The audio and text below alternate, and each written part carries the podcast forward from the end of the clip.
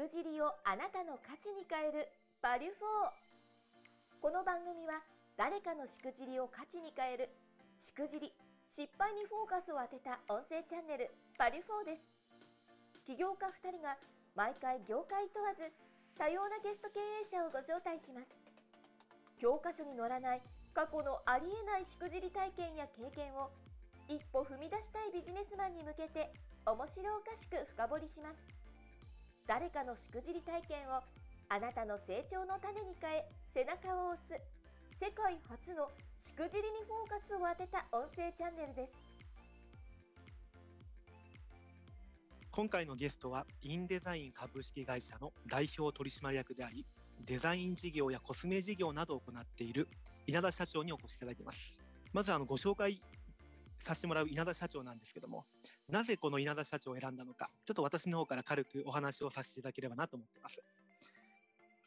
稲田社長を選んだ理由が2つありましてまず1つ目なんですが実はですね稲田社長とはもう6年5年6年ぐらいのお付き合いになりますかね。そうですね。そうですね。今初めて声聞けましたけども。はい、まあ、それぐらいのお付き合いになるんですけども、まあ、実はたまたまですねこのコロナ禍もありまして稲田社長の方から何かあのうちの会社の方でですねコスメ事業であったりとかも踏まえて、まあ、介護施設さんに対してですね何かお役立ちができませんかという話をちょうど先日いただいたことがきっかけだったんですね。まあ、やっぱりですねあの介護施設で働いている皆さんらは手荒れがひどいとかアルコール消毒を結構やったりしますのでっていう部分で手荒れがひどい中で何かうちの事業もサポートしていきたいお役に立ちたいというところから自社でこう作ってらっしゃるボディーウォーターといった製品まあ、そういったものをですね介護事業者さんに無償提供送料無無料でですね無償提供していきたいっていう話をいただいたので、まあ、そういったご縁からですね今回ゲストに登場いただきました、まあ、本当に嬉しいことにですね周りの事業者さんもう20とかそれぐらい来ましたかね事業者さんとしましては。はいですね、はい。もう全国いろんな事業者さんにこう声かけしましたら、ぜひ使いたい、使いたいっていう話があったので、まあ、そういったところをですね、弊社の方でもサポートさせていただいてます。で、もう一つはですね、実はこのバリュー4のですね、音声チャンネルのサムネイル、これ実はですね、稲田社長の方でサポートいただいたっていうことも実はきっかけだったりします。本当にありがとうございます。とんでもないです。恐縮です。いや本当に嬉しい限りですね。で早速なんですけども、今回ですねどんなしくじり体験バリフォーが聞けるのか楽しみですよろしくお願いいたしますえー、ありがとうございます。改めまして、えー、インデザイン株式会社の稲田と申します。であの先ほど江沢さんから紹介いただきましたように私の会社では、まあ、名前の通り、まあ、デザインの事業といったところとあと化粧品でソンティコスメティックというメーカーを持って活動しております。でソンティコスメティックが、まあ、2014年から始めましてもう今で7年経ちますか、もう時の流れは早いもので、そのフォンティコスメティックが個人事業として動いている時から、海老沢さんとは出会って活動しているというところですね。そうですよね。もうそれぐらい経ちますもんね。早いですね。グランフロントのナレッジサロンでお会いした時はですね。大阪ですね。本当に懐かしいですね。でちょうど本当に何て言うんでしょう、まあ、7年となるとあ結構僕の中では長いのか短いのか本当時の流れの速さだけはすごく感じるのですがやっぱり、うん、超進行形の会社ですので何て言うんでしょうこの失敗トークといったものは何か本当に皆さんにお伝えできるところは本当多々あるのかなと思うのですが抜粋してお伝えさせていただけたらと思います。もうぜひぜひお願いします。はいえーと、まずあの、まあ、男性の方よりは女性の方の方が化粧品に馴染みがあると思うんですがもう皆さん、まあ、俗に言う化粧品って、まあ、何かしら使われてると思うんですよね。で、まあ、一般的にはもうデパートで売ってるものからドラッグストアで売ってるものと多岐にわたります。で、その中でも、まあ、化粧品ってまあ買うものっていう認識から実は作れるんだよっていったところが、まあ、スタート地点にはなるんですけども、まあ、この化粧品を作るにあたって、まあ、あのドタバタとしたまあ、失敗につながる話ですね。そこからまずさせていただけたらと思いますね。なんかいろいろありそうですね、そのあたりね。そうですね。もうぶっちゃけ言いますと、私はデザインのところからの観点で、あの今のビジネスパートナーと出会って、じゃあメーカーとして活動しようってなってきたので、私自身が男性ですから、化粧品の中身の知識っていうのはそんななかったんですよ。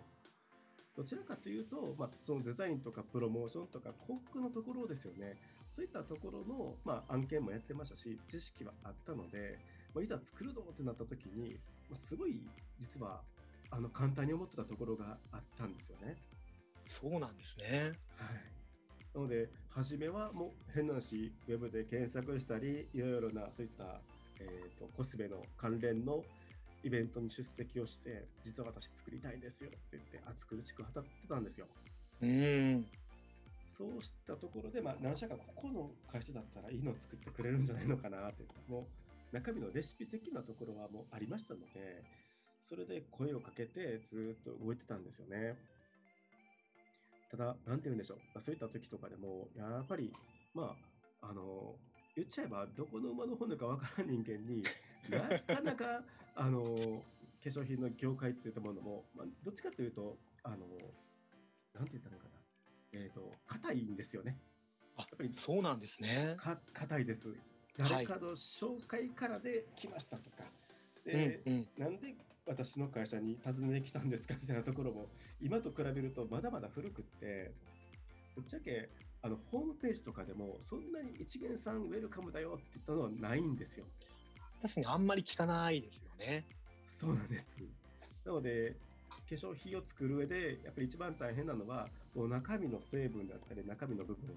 それでいて容器っていったところはあるんですけども当時はロットもすごい必要となってましたね。うんうんなので、化粧品を作ろうと思った時でも、やっぱりある程度の資金力であったり、そのもう物量ですよね、かなりの本数がいるので、それを収納できるようなスペースが必要だったりするんです。なので、そこで初めにいろんな会社に声かけをして、お願いをしたりとかして、暑苦しく回ってたなっていうのは正直ありますね。